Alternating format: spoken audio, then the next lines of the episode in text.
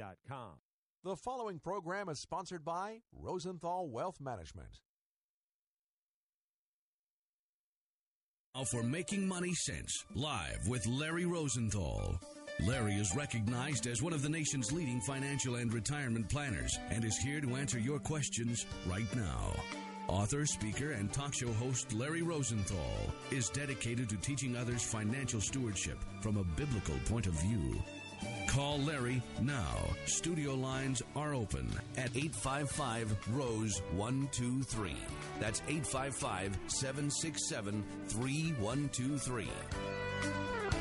Making Money Sense is on the air.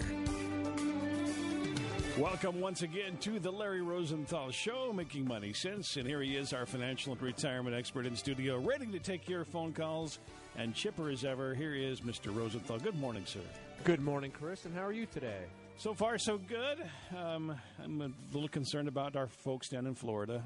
Hearts go out to them with the more weather problems we've been having, and the destruction just doesn't seem to go away. So our hearts and prayers are with those folks this morning. Without a doubt. You know, definitely a lot of prayers, a lot of help, a lot of support coming down there. You know, the pictures are just bad. You know, so I did have a chance last week to see some of that myself firsthand. I know you were down there, and just my heart goes out to those folks. They've, you know, a lot of them have lost everything, but they're a resilient bunch of folks, and it's good to see them bouncing back and with good attitudes and just, you know, continuing on with trust in the Lord. So we're just pleased that we were able to help them a little bit, but by the same token, I'm just pleased that they're optimistic about the future. Absolutely. So, you know, we'll be sending down lots of help and you know, that's hopefully we can all, you know, help and dig out of it and, you know, just keep praying and help the way we can with it down there. So definitely. So, hey, you know, we always start the show off. Well, good morning, everyone. Welcome to Making Money Sense, Larry Rosenthal Show. I'd like to welcome our listeners, our longtime listeners again at WAVA here in the nation's capital, as well as our new listeners across the country on Sirius XM Family Talk 131. We're glad to be part of that family as well, going across the country now. And he's like you say, Chris, border to border and coast to coast, right? So lots of fun there. Shining sea. Absolutely. So for the new listeners on Sirius XM, this is a live financial planning talk show, biblically based. Feel free to give us a ring anytime during the show at 855-ROSE-123. That's 855-767 with any of your investment questions, financial planning questions, taxes, mortgages, estate planning, insurance, mutual funds, stock markets, whatever is on your mind today. What's tugging at you today about the markets today? Give us a ring, 855-767-3123. I always start the show off, Chris, with what happened in the markets and the economy. Yeah, what did happen this last week? My goodness. Well, I'm going to break that down very simply for us in a moment, and I will address that question, and then I'm going to ask a couple of the key questions. You know, where are we now, and what does this mean for your investment portfolio? So we'll just dive into it real quick. First of all, last year in 2017, the S&P 500 did 19% return. Mm. Okay, well, what have you done for me lately, right? Year to date, the S&P's up 3.5. So if you take a look at the last 2 years, if, you know, 2017 through right now, you've got some pretty good returns, don't we? We do. No doubt about that, right? The Dow is up 2.51 for the year. The NASDAQ, the tech stocks are up 8.6 for the year. This is through yesterday's close, Friday. Huge. The P.E. forward-looking ratio is 1708, not too expensive. The problem, though, is that we have the 10-year bond is at 3.162%. So what does all this mean? How does this work? What does this play out with? And then next week we're going to get a dose of economic data that's coming out. You know, on Monday we're going to have the Michigan survey, which is going to talk about consumer sentiment. And that's been off the charts over the last year or so. We've got our first view on retail sales, industrial production and capital capacity utilization. In other words, on October 16th, we're going to take a look at how much capacity are all of our factories putting out. And a number of 78 or more means, you know, it's really chugging along, and that looks to be right in line with everything. We're also going to get another dose of economic data on housing starts and existing home sales. So lots of economic data is going to be coming out next week, in addition to corporate earnings. So let's break this down and talk about where are we right now in the scheme of business cycles, because that's what everybody needs to really understand, is where are we in the scheme of business cycles, and what does this mean going forward? So let's pretend that the business cycle is 10 miles long, okay? Just so that people can sort of envision this in their mind's eye. Let's pretend that the road of the business cycle is 10 miles long, and the business part of the business cycle that I'm talking about is the growth, is the expansion part of the cycle. It's 10 miles long. The question is, where are we? Are we 4 miles into it? Are we 7.5 miles into it? Are we 9 miles into it? Mm-hmm. Well, for the last 15, 18 months, that question has been foggy. Nobody really knows where we are in the cycle because things haven't really raise their heads up to show us where we are in the cycle. We've been waiting for wages to rise. We've been waiting for inflation to come on. We've been waiting for interest rates to go up. We've been waiting for a handful of things that can pinpoint where we are in this cycle. So if this stage of the cycle is 10 miles long, we are now starting to get some concrete data that basically shows, hey, you know what? We're about 7.5 miles into this 10-mile length of a journey. Now, that's up for debate, too, but I just want to give you an idea that with the data we're starting to see now, we're able to sort of quantify and say, hey, this is the stage we're in this business cycle now. We have moved into a new stage of this business cycle, which is great. Now, some people are going to be calling it the end stage of the cycle. Some people are going to be saying, no, this has still got a lot of life into it for another 2 or 3 years. Before we start to see economic slowdowns and things like that. So here's where we are from the standpoint of the economic data that's coming out right now. We're starting to see interest rates go up. Well, everybody who's putting their money in the bank wants interest rates to go up, correct? Yeah. Without a doubt. Yeah. Well, when interest rates start to rise like that, that means that inflation's coming into the system. Why are we having inflation into the system? So I was talking to a client of mine earlier this week. He's actually a home builder. He builds custom homes. He's very, very busy. Mm-hmm. But he says to me, we're getting delays from time to time because we don't have people that can deliver the products. There are truck drivers that can't deliver the products. And I said, why? And he says, because they're going to different companies, because they're getting signing bonuses to change jobs. So, in other words, the amount of workers out there at full employment creates wage rises or wage increases. So think about this. If your pool of employees or if your pool of people that are looking for a job isn't many, you have to pay more people to keep them as well as to attract them, correct? Because unemployment is low. So that forces wages up. And when wages go up, guess what else happens? People spend more money, and it drives prices up. Then you put on top of this, now that's just an economic fact, then you put on top of this that we're having some fiscal issues with trade talks, which is basically a tax, which is basically a tariff talk about, and that is an inflationary move. So we're talking about trade balances, and that by itself can start moving prices up, which is inflationary pressure. So the Federal Reserve has two mandates, maximum, or they have many, but two of their main ones are maximum employment and price stability. Yeah. So one of the best ways to control prices from not having outrageous amounts of inflation is to slowly raise interest rates. And consensus right now is that we're probably going to get another rate hike in December and then probably 3 of them next year. But we're already starting to hear talk about in 2020, the Fed may have to start pulling back and lowering interest rates at that particular point. So that kind of gives us an idea of we still see acceleration happening for the rest of 2018 through 2019, and then forecasts get a little bit foggy. So with that being said, it looks like the markets are going to continue to expand. I'm sorry, the economy is going to be continuing to expand, and the markets will probably react going up. Now, what caused all this volatility this past week is your big question, right? It was, so I wanted to say all that to get this out, because I don't want to dive too deep into the economics of stuff, but you know, sometimes we have to a little bit.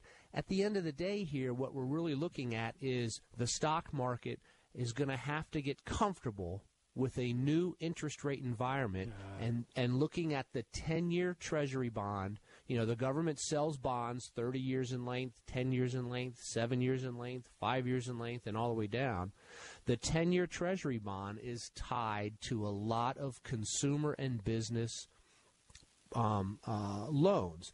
Mortgages are tied to the 10-year. Car loans, student loans, credit cards, personal loans, you know, getting capital funding for corporations and things like that. It's all tied around and wrapped around the 10-year note. So as the 10-year note starts to push up, interest rates get higher, and it slows down the velocity of money in the economy.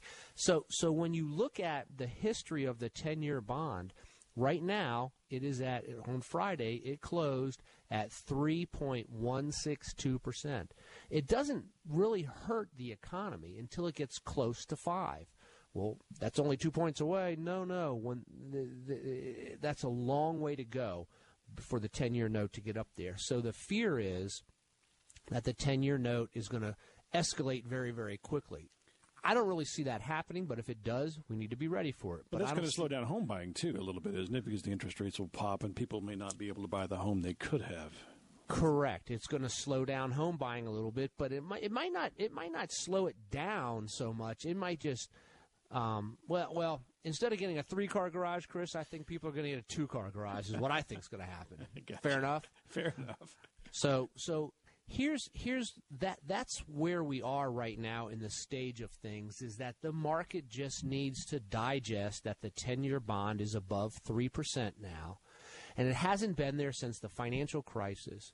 But it being above 3%.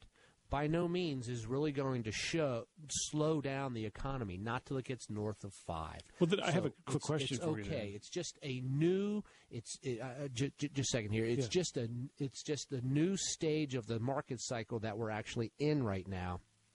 So the question becomes, what's next? What was your question? Well, the question was, when I'm thinking about banks now, because you talk about CDs and other investments as not necessarily being such a good thing when interest rates start to come up. Does that mean we need to – I'm sorry, the exact opposite of that. When they start to come up, those investments start looking a little more attractive. Is that kind of the case? We should be looking at some of those other investments that are like a CD or even – Well, the CDs are not a good investment when interest rates are rising. Okay. Because you will go – now think about this. There's banks out there advertising right now, hey, come get a CD at 3.5%, right? Yeah. Well, that's a very high rate. But you have to lock the money up for a handful of years, 4 or 5 years. So you're better off taking that tranche of money that you want and put it into different buckets, maybe a CD that renews itself every 6 months so that you always have money coming due that you're getting the higher interest rate as interest rates move up. You know, they're forecasting 4 rates over the next 12 months. 3 next year and 1 before the end of this year. So why not get that scenario right there? Exactly. So when you want to lock into a CD is when interest rates start to come down. That's when you want to lock into a long-term CD, because then you'll be ahead. Gotcha. So the question begs now, so what's next? What's next? What are we looking at? A dose of corporate earnings are coming out in October and in November. And the markets are trading on 3 things this year so far: corporate earnings, tariff concerns, and interest rate fears. And if we have a good session here of corporate earnings over in October and November, which, by the way, estimates are to report up 21.3% earnings per share, which is a huge double-digit earnings. The economy and the markets are very, very strong and still expanding. This is just a pullback. We've had 9 other pullbacks this year alone, that have been 3 to 5% or so. And so, come back to surpass that. It's a normal thing. That's correct. It's a normal thing. Matter of fact, on average, every year, the market has 62 days where it has a 1% movement or greater on average. And the problem that we have with understanding what's going on now with people getting all worried about it is simply that we haven't had that type of volatility for the last year and a half, basically. Again, it's a capture opportunity, right? It's a time to invest when the markets pull back a little bit. It's things are on sale. Correct. And definitely things are on sale. So how does this affect you? How does this affect your investments? We're going to talk about that after the break. We got a lot lined up here today. We're going to talk about how to assess your risk. We're going to talk about some efficiencies. We're going to talk about are we out of the woods yet or not. But my point is, and we're also going to talk about 7 famous quotes on what to do in times when the markets are getting a little jittery a little bit. So, hey, if you've got questions on it all, give us a ring at 855-ROSE-123. That's 855-767-3123. You're listening to Making Money Sense, and I'm Larry Rosenthal. We'll be back in a moment.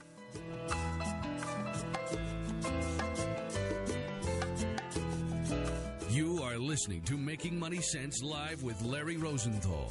Phone lines are open for your retirement and financial planning questions at 855-ROSE-123. That's 855-767-3123. More Making Money Sense in a moment. Here is Dr. Gary Jones, CEO of Youth for Tomorrow. You know, we started a girls program in 2003, and you think you've seen it all and you've heard it all until our children walk on campus. And they will steal your heart in a moment. They'll steal your heart because they come with nothing but hope. That's all they come with. The FBI calls and says, you know,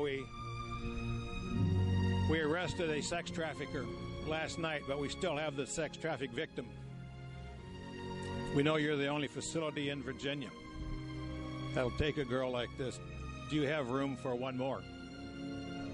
And we say yes. If you would like to help, go to youthfortomorrow.org. A place like Youth for Tomorrow is an oasis in the difficult world that we live in today for these kids. Joe Gibbs founded Youth for Tomorrow because he wanted to give back. If that's how you feel and you would like to help, go to youthfortomorrow.org. That's youthfortomorrow.org. Now nationwide and coast to coast from sea to shining sea, call now. 855-767-3123. That's 855-ROSE-123. Live from the nation's capital, this is The Larry Rosenthal Show. We appreciate you listening again. 855-767-3123, 855-ROSE-123 to talk to Larry Rosenthal. Sure, Chris. Let's welcome Bob on the line from Woodbridge. Good morning, Bob. How are you today? I'm just fine, Larry. Thank you. How are you doing? I'm doing well. How can I help you, sir? Could you elaborate upon the different types of stock funds? For example, you hear on the news it says the NASDAQ is up or down and another one is up and down. Can you explain those three funds? Sure. You mean the three main indices, the NASDAQ, yes, the S&P, and the Dow? That's correct. Sure, absolutely. So the NASDAQ is just your basic tech stocks. It's where a lot of technology stocks are located, Micron, Google, Apple, things like that. Then the S&P 500 comprise your largest 500 stock or your largest 500 companies by market cap weighting. So you could have a stock that's in the NASDAQ and the S&P 500 because it's a tech company, but it's one of the largest 500 ones, okay? And then the Dow is only 30 stocks, and those are the Dow Jones industrial averages from all the different indices or industries out there. So you're going to have some financial stocks there. You're going to have some technology stocks there, some brick-and-mortar type stocks there. So those are the indices that you're looking at. And it's very interesting, Bob, when you sit down and look at the different investments that you may have, you may see, for example, the S&P going up one day, and some of your stocks actually could be going down or vice versa.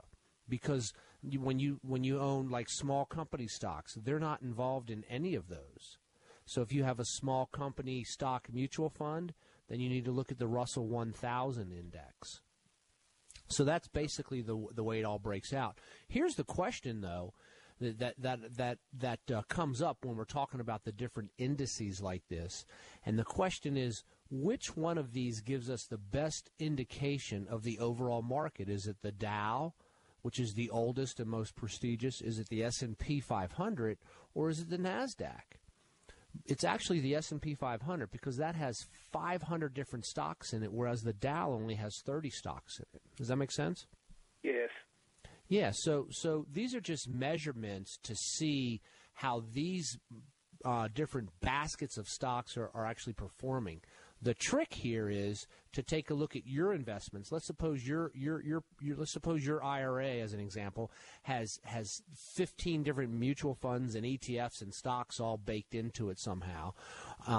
How is it comparing against the different indices? The Dow, the S&P, the NASDAQ, the Russell 1000, so forth and so on.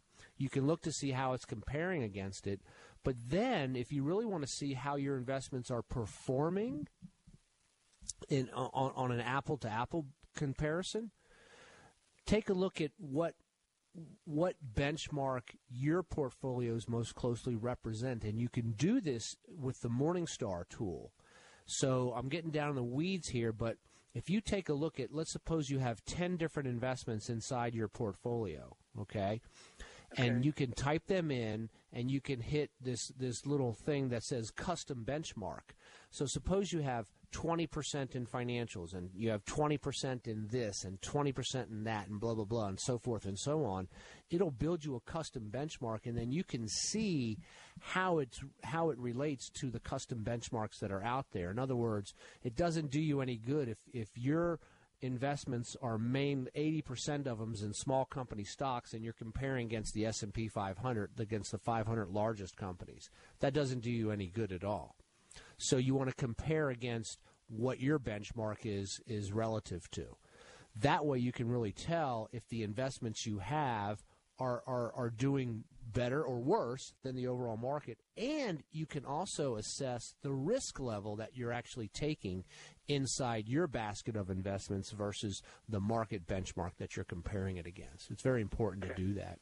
So if you wanted some information on that, I'll be happy to send it out to you on how to build a custom benchmark to assess your risk versus your return on your investments versus the overall market that you're comparing it against.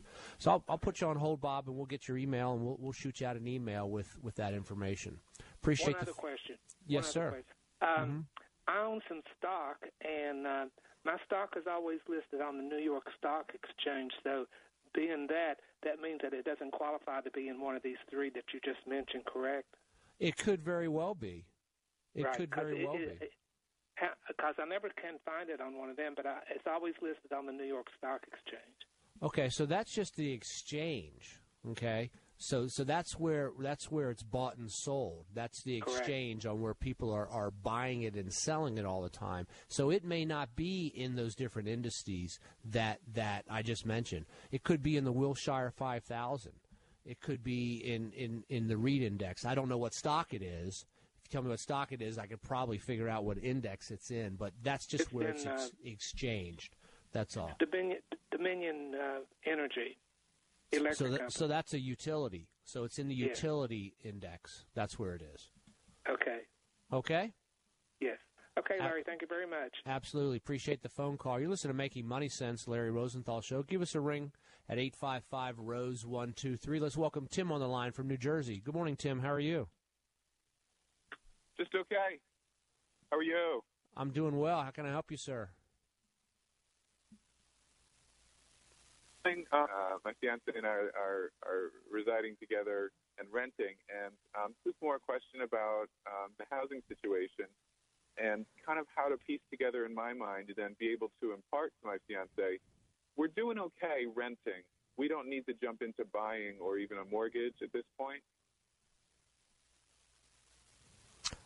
So looking at our combined income, I don't see us buying or being keeping up with the Joneses and getting a mortgage anywhere in the next couple of years even. Okay, so you were breaking up a little bit, Tim. What's your question?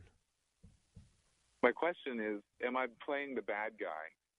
by saying, no, we're not ready for that, to take that next leap into home ownership. Have you ever owned a home before, Tim? I have not. That could be part of it right there. I remember when I first bought a home, I was scared. I was like, what's going to happen? So at the end of the day here, you just need to really sit down and look at the math. You know, what is the cost of home ownership versus the cost of renting? That's what you need to look at. And then start asking yourself some intangible questions about it as well. How long are you going to stay in the same area right now?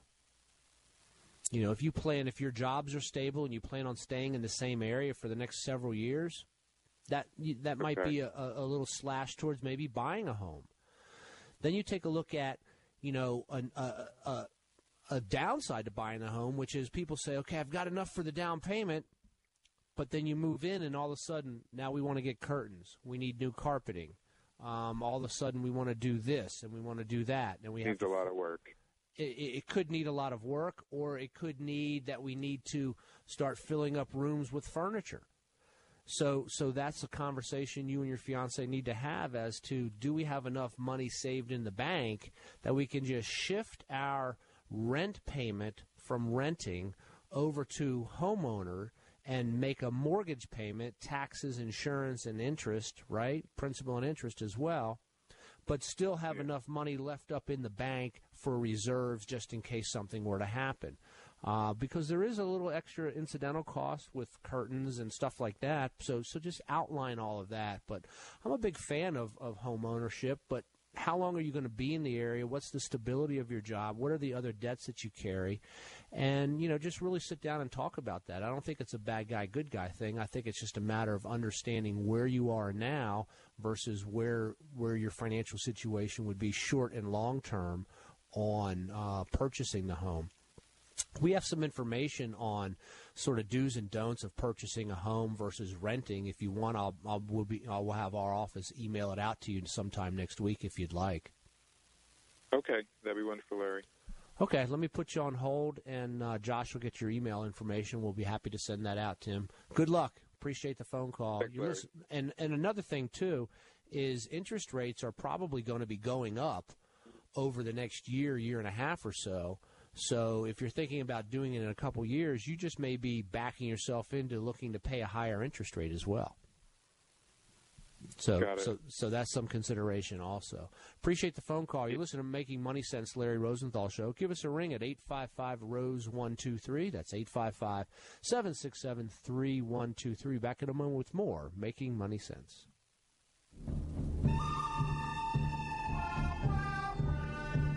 You are listening to Making Money Sense live with Larry Rosenthal. Phone lines are open for your retirement and financial planning questions at 855-ROSE-123. That's 855-767-3123. More Making Money Sense in a moment.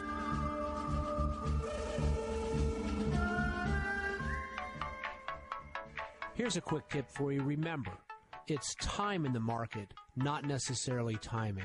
Stay away from lots of buy-sell transactions. Find quality, buy it and hold it until the quality goes away or your investment objectives change. It's time in the market, not necessarily timing. If you'd like more information on proper investing, then go visit my website at LarryRosenthal.com or simply give us a call at 855-ROSE-123. That's 855-767-3123. That's 855-767-3123.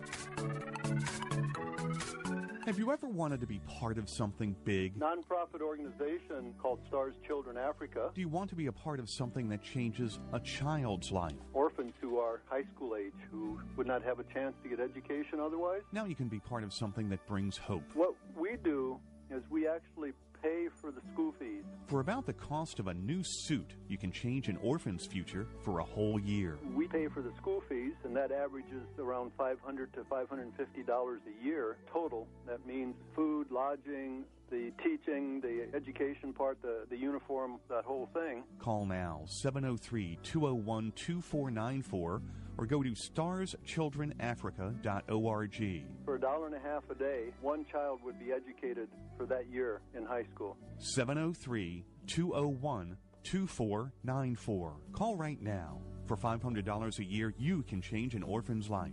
703-201-2494. You've seen and heard him on Fox Business, CNBC, and The Wall Street Journal. Larry Rosenthal is here right now to take your calls at 855-767-3123. That's 855-ROSE-123. This is The Larry Rosenthal Show.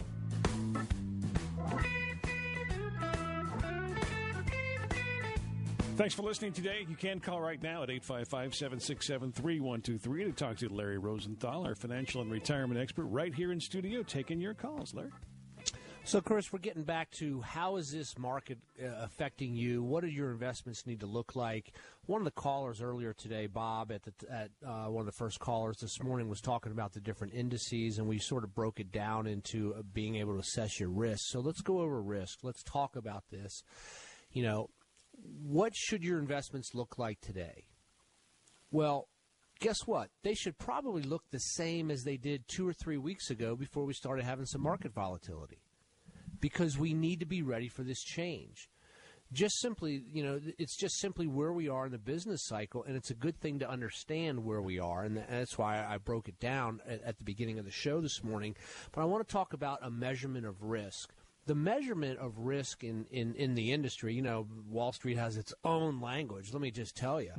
and they call risk something, either standard deviation or they call it beta. So let's just talk about beta real quick. It's just a very quick way to measure systematic risk against the market. So what do I mean by this? Let's take the S&P 500 as an example. It has a risk level of 1.00. Pretty simple, the number one. So when you look at the different risk levels that you have in your investment portfolio, let's suppose you have 10 different positions. You have a couple of stocks, ETFs, and a few mutual funds, and you've got 20% in one, 5% in another, 7% in another, so forth and so on. And then you add it all up, and you take a look at the risk scenario, and it has a risk number of 0.85. Well, we already know that the market has a risk level of 1.00, and now you have a risk level of 0.85. That tells me that you're 15% less risky than the market. Now this is where do I find this? Is this in the prospectus? Is this across all of your? It's not in the prospectus anywhere. You can find it at in Morningstar. You can put it in. You can put it into Zephyr. You plug it in. You plug it in. Just different softwares that we use that will show it to you exactly what it is. If you have a risk level, a beta of 1.2, then that means you're 20% more risky. So the question becomes: is it right or wrong? And the answer is yes. It depends on what the investor's objective is, right? Mm-hmm. So understanding what you own is vitally important, especially in times like this, which leads me to taking a look at 7 classic investing quotes today. I thought this would be neat because, again, you need to understand what you own. There's no doubt about it. So let's just go through this here. So Peter Lynch, one of the best investment managers that you know ever hit the planet back in the 80s. You don't have any Bernie Madoff quotes in there, I hope. No Madoff quotes. Good. No, not at all. You know what you own and why you own it. I've said that for years. Yep. Understand what you own, find quality, buy it, and hold it until the quality goes away or your investment objectives change. Right? Mm-hmm. That it's time in the market, not timing in the market. The individual investor should act consistently as an investor and not as a speculator. Why are we making an investment? What is it going to do?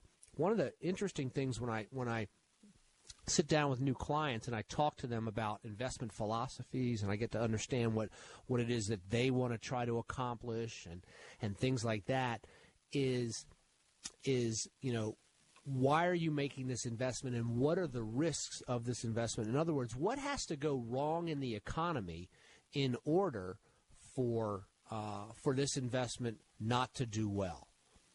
What has to go wrong in the economy for the investment not to do well is a big, big question that a lot of people have a tough time understanding, and that goes to understand what you own, know what you own.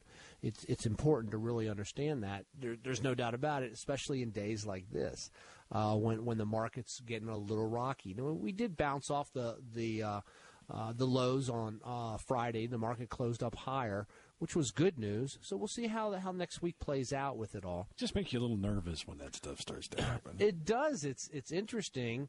And when you have your portfolios designed for days like this and periods like this, they're okay. But when they're not, you know, when the tide goes out, you can see everybody's, you know, see if everybody's wearing socks or not. Right? You got your Rolaids and your Tums next door. You got to take a few of those. Yep.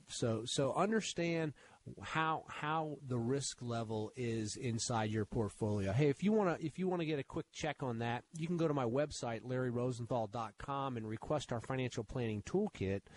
And we'll be happy to send it out to you. That is going to cover – that's going to get you down the road to understanding your risk. Basically, we have sent out thousands of these over the years all across the country. Again, go to my website, LarryRosenthal.com. Just shoot us off an email requesting the Financial Planning Toolkit or give us a ring at 855-767-3123. Be happy to send you out the toolkit. Essentially, the Financial Planning Toolkit is going to draw a line in the sand, and it's going to address the question, hey, if I keep doing what I've been doing, where will I be down the road? And then take a look at how to fix some of those issues and get you down the road to building a nice financial plan for you and your family. In addition to that, we have radio topics on our on the website. Just go to the website, again, LarryRosenthal.com, and click on the radio tab, and we've got our topics there.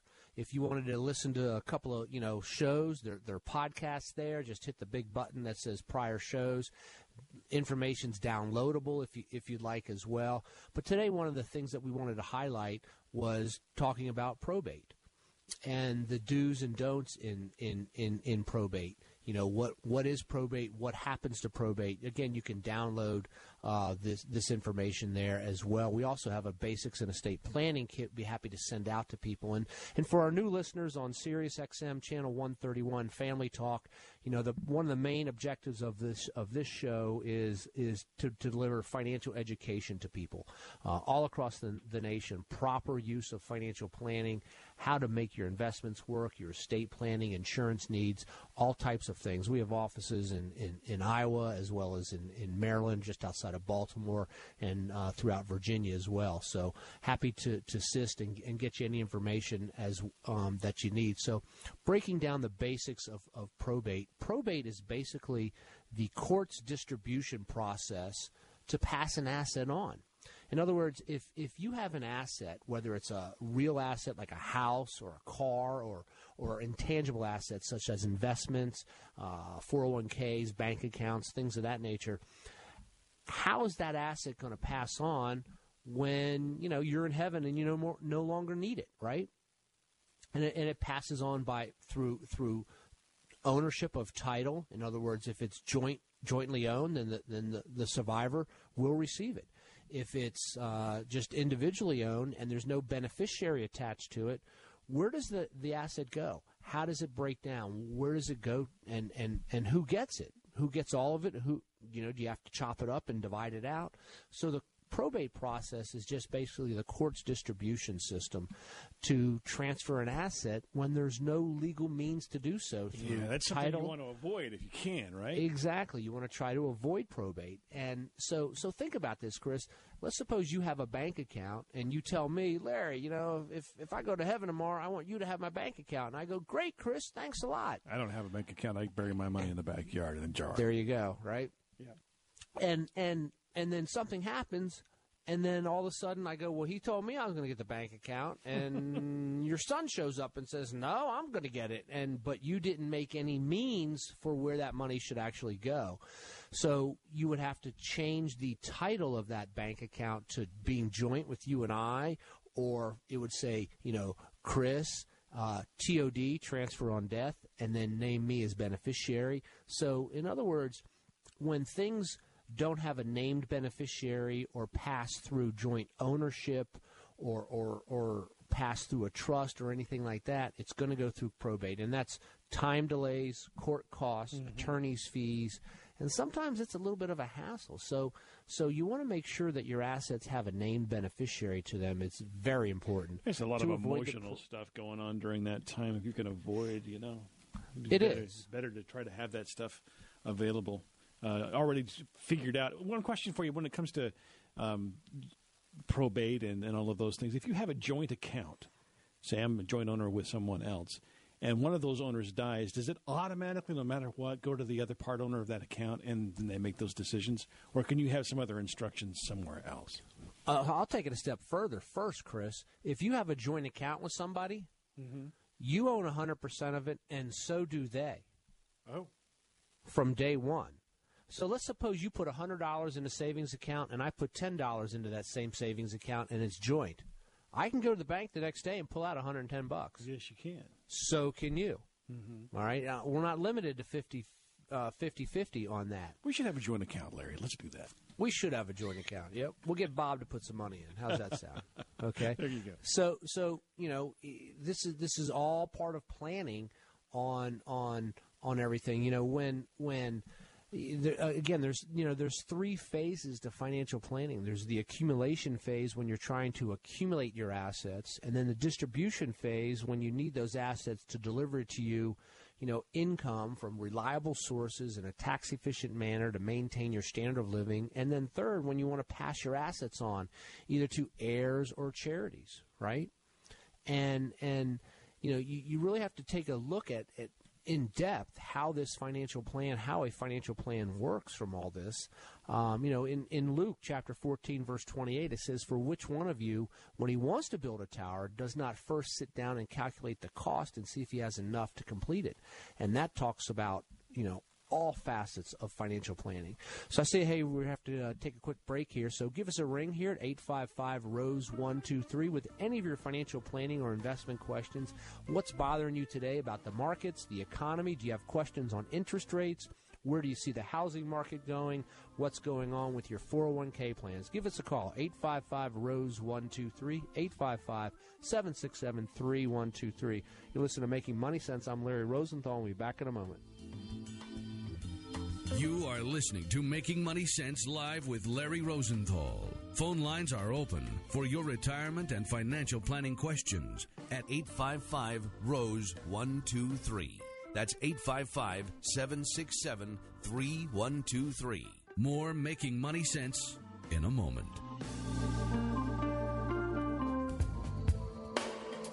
Remember those kids that you keep your kids away from? Those kids that society doesn't seem to know what to do with? That kid you saw on the street corner last week? Remember that kid that, well, you feel sorry for? The dropout, the pregnant teen, the drug addict. Those are the kids that Youth for Tomorrow wants to reach. And Youth for Tomorrow has reached nearly 800 children since opening its doors in 1986. That's 800 young men and women helped to become responsible and effective members of society. The founder and chairman of Youth for Tomorrow, former Washington Redskins coach and current NASCAR team owner Joe Gibbs, says if we don't do what we can to influence our young people, there are plenty of others who will, in the wrong direction. For more information about Youth for Tomorrow, call 703-368-7995 or go to youthfortomorrow.org. You can help turn a negative into a positive. Call 703-368-7995 or go to youthfortomorrow.org.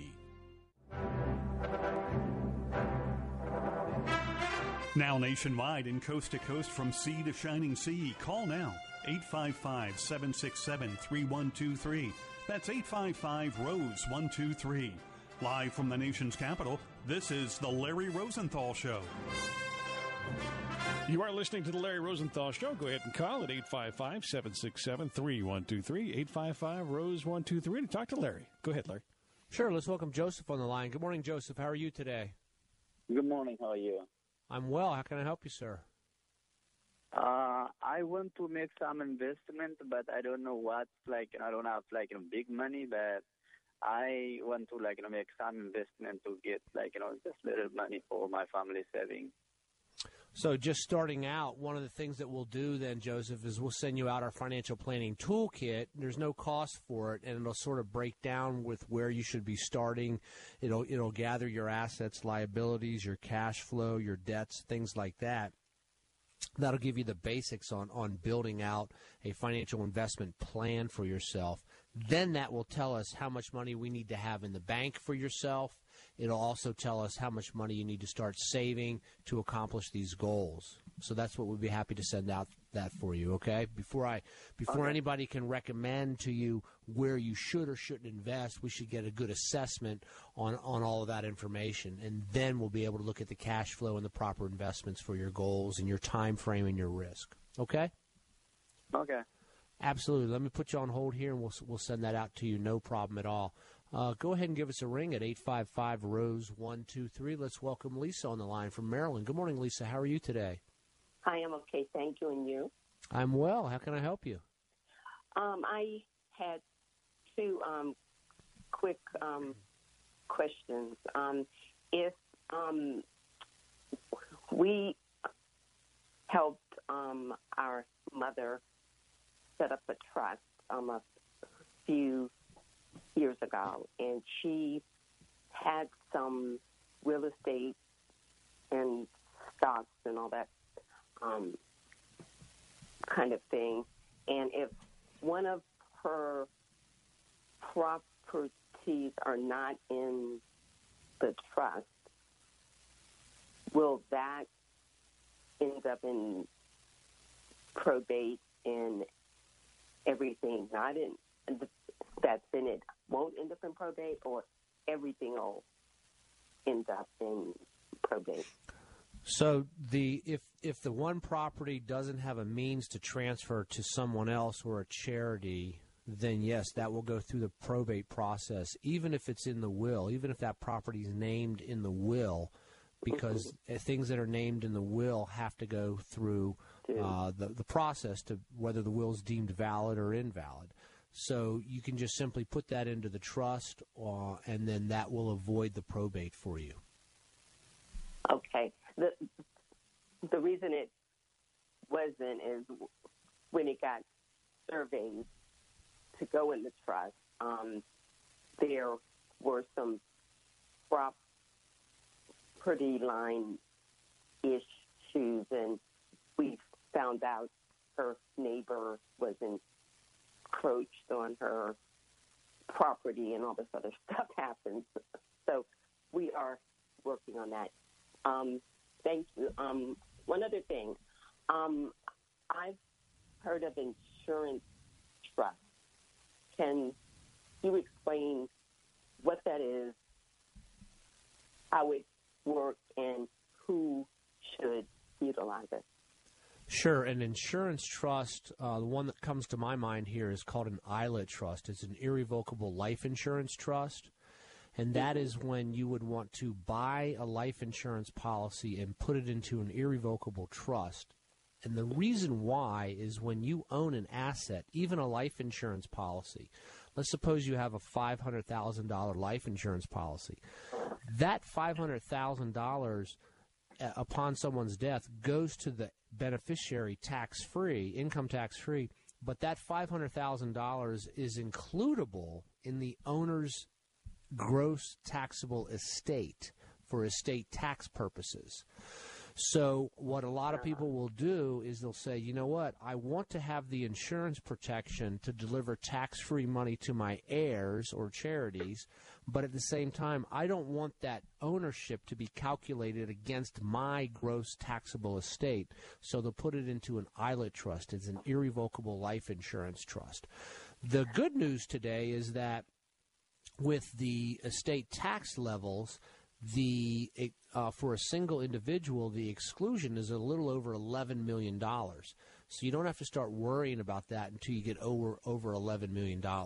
However, okay, the challenge is that as time goes on, probably over the next 20 or 30 years, as Congress does, they will take that estate tax rule and they'll bat it back and forth. They'll raise it, they'll lower it, they'll raise it, they'll lower it. It's always happening.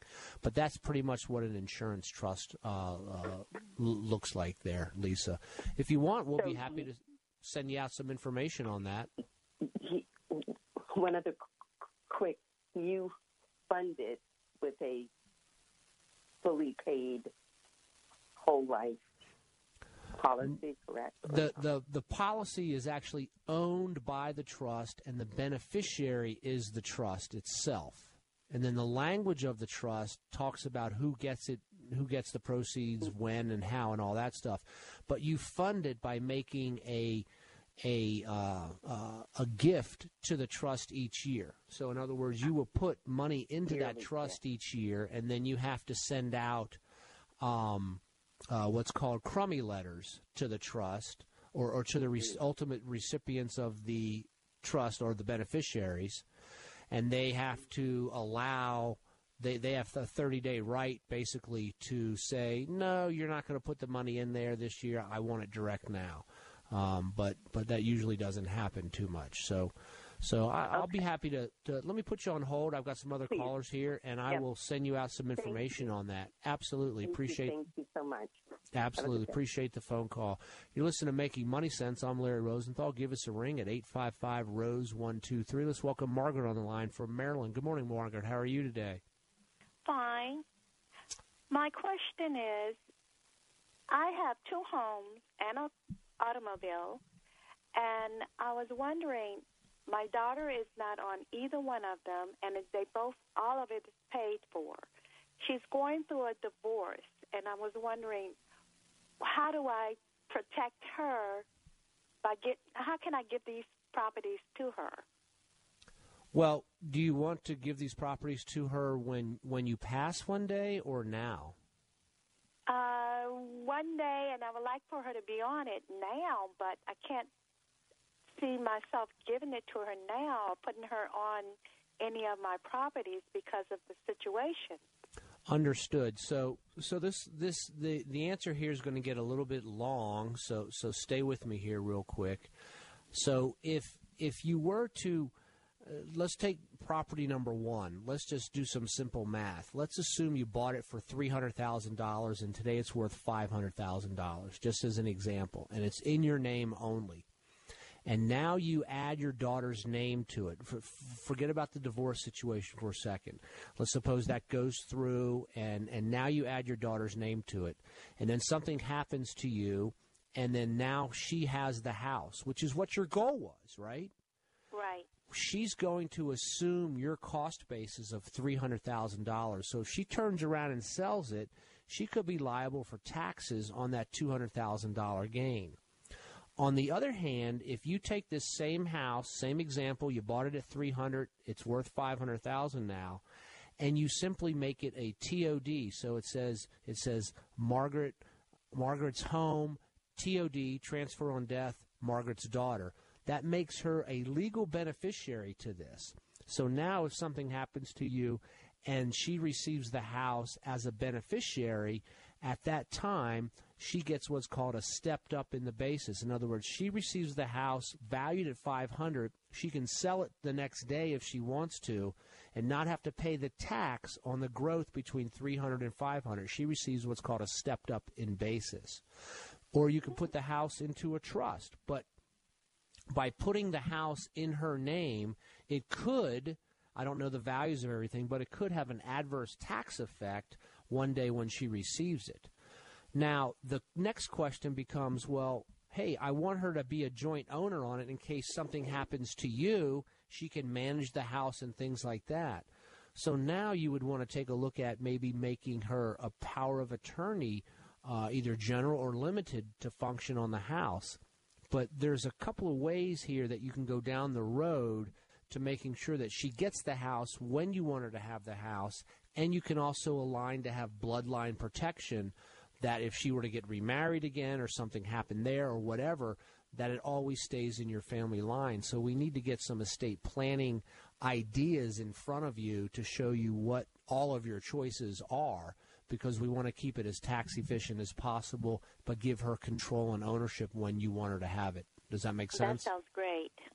Yep, absolutely. That's what we need to do. So I've got just a few moments left before the end of the show, Margaret. I'm going to put you on hold and Josh is going to get some of your information, and we'll get someone to give you a ring next week to get the information out to you that you're requesting, okay? Sounds great. Thanks. Absolutely. Let me put you on hold just a moment. So we've got a handful of callers online here. I'll stay in studio when the show is over this morning. We've just got a few minutes left. I've got music in my ear, Chris. We've got a lot of topics we didn't get to today, but that's okay. Your calls are much more important. You can call us during the week at 855-ROSE-123 as well. We have lots of people calling, asking questions, as well as say, hey, I heard you talk about this on the radio show, Larry. Send that out to me, please. Go visit my website, LarryRosenthal.com. You can download some of the subject matter we talked about here today, as well as sign up for any of our future seminars that we're having. So for Josh in the back and Chris McKay, I'm Larry Rosenthal. Have a wonderful week. We'll be back next Saturday with another session of Making Money Sense.